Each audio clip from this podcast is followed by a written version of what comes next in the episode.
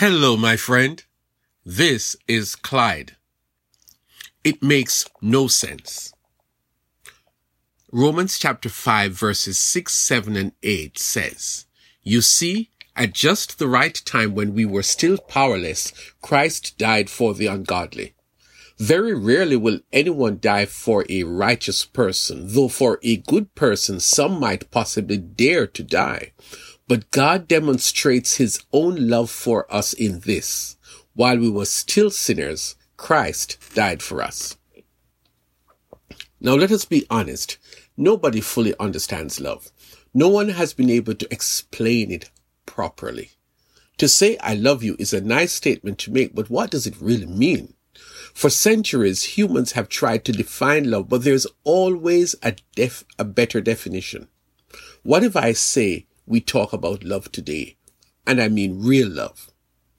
It is easy to love someone who is nice, beautiful, polite, caring, generous, and so on. But try loving somebody obnoxious, somebody disgusting, somebody nasty, somebody who is terribly unpleasant.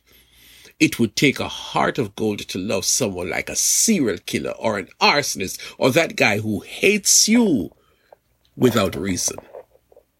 But think again. The writer of the text is talking about a group of which he is a part, and he says that there was a time when we were powerless, that at the right time Christ died for us. First of all, what does he mean by saying we were powerless? Paul the writer is talking about each of us, regardless of your background, your current status, or your future potential.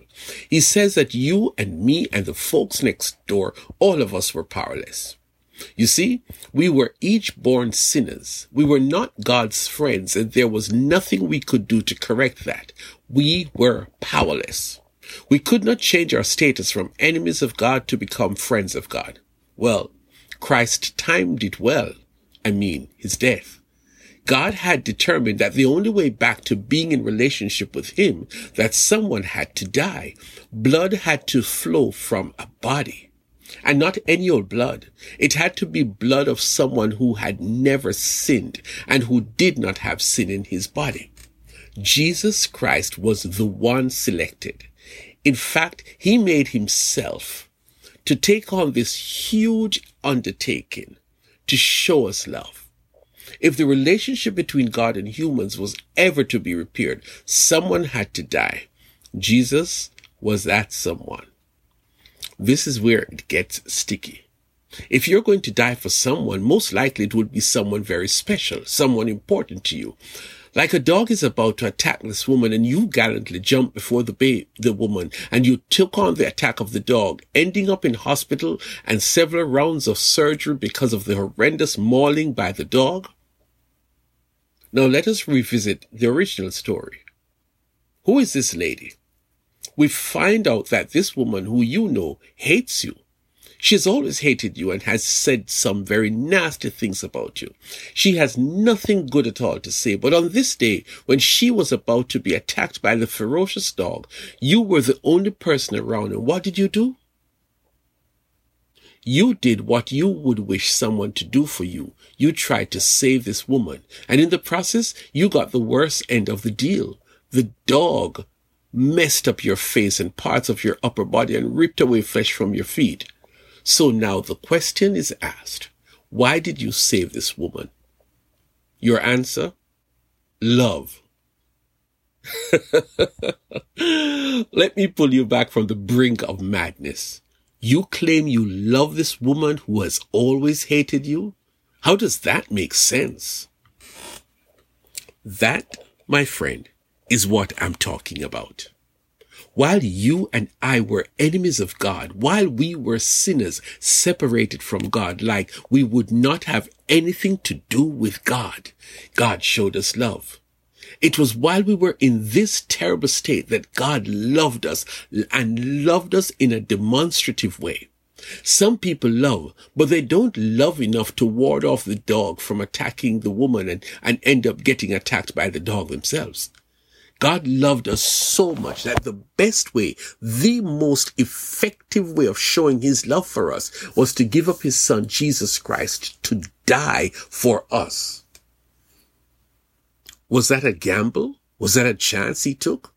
God knew a long time ago that some people would respond readily to that expression of love. And for some people, they would struggle until they understand, but eventually they would embrace that love.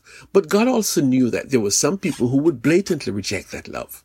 As powerless as they are, they still reject God's love. But some of us saw love when Jesus died on the cross. We saw the love of God hanging from a cross held by three nails. We saw love on the cross when Jesus, writhing in pain, said, it is finished. There is nothing greater than dying for a powerless person, someone who is a sinner. That is because under the death of Jesus could have restored our relationship with God. And God loved us so much that he would not let the dead relationship remain dead.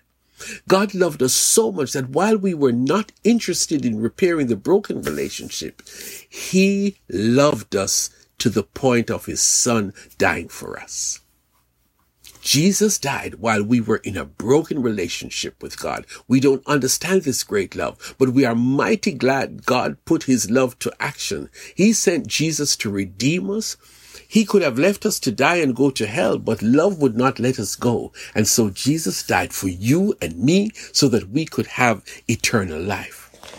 I know it doesn't make sense to you, but I would encourage you today to accept the loved gift from God.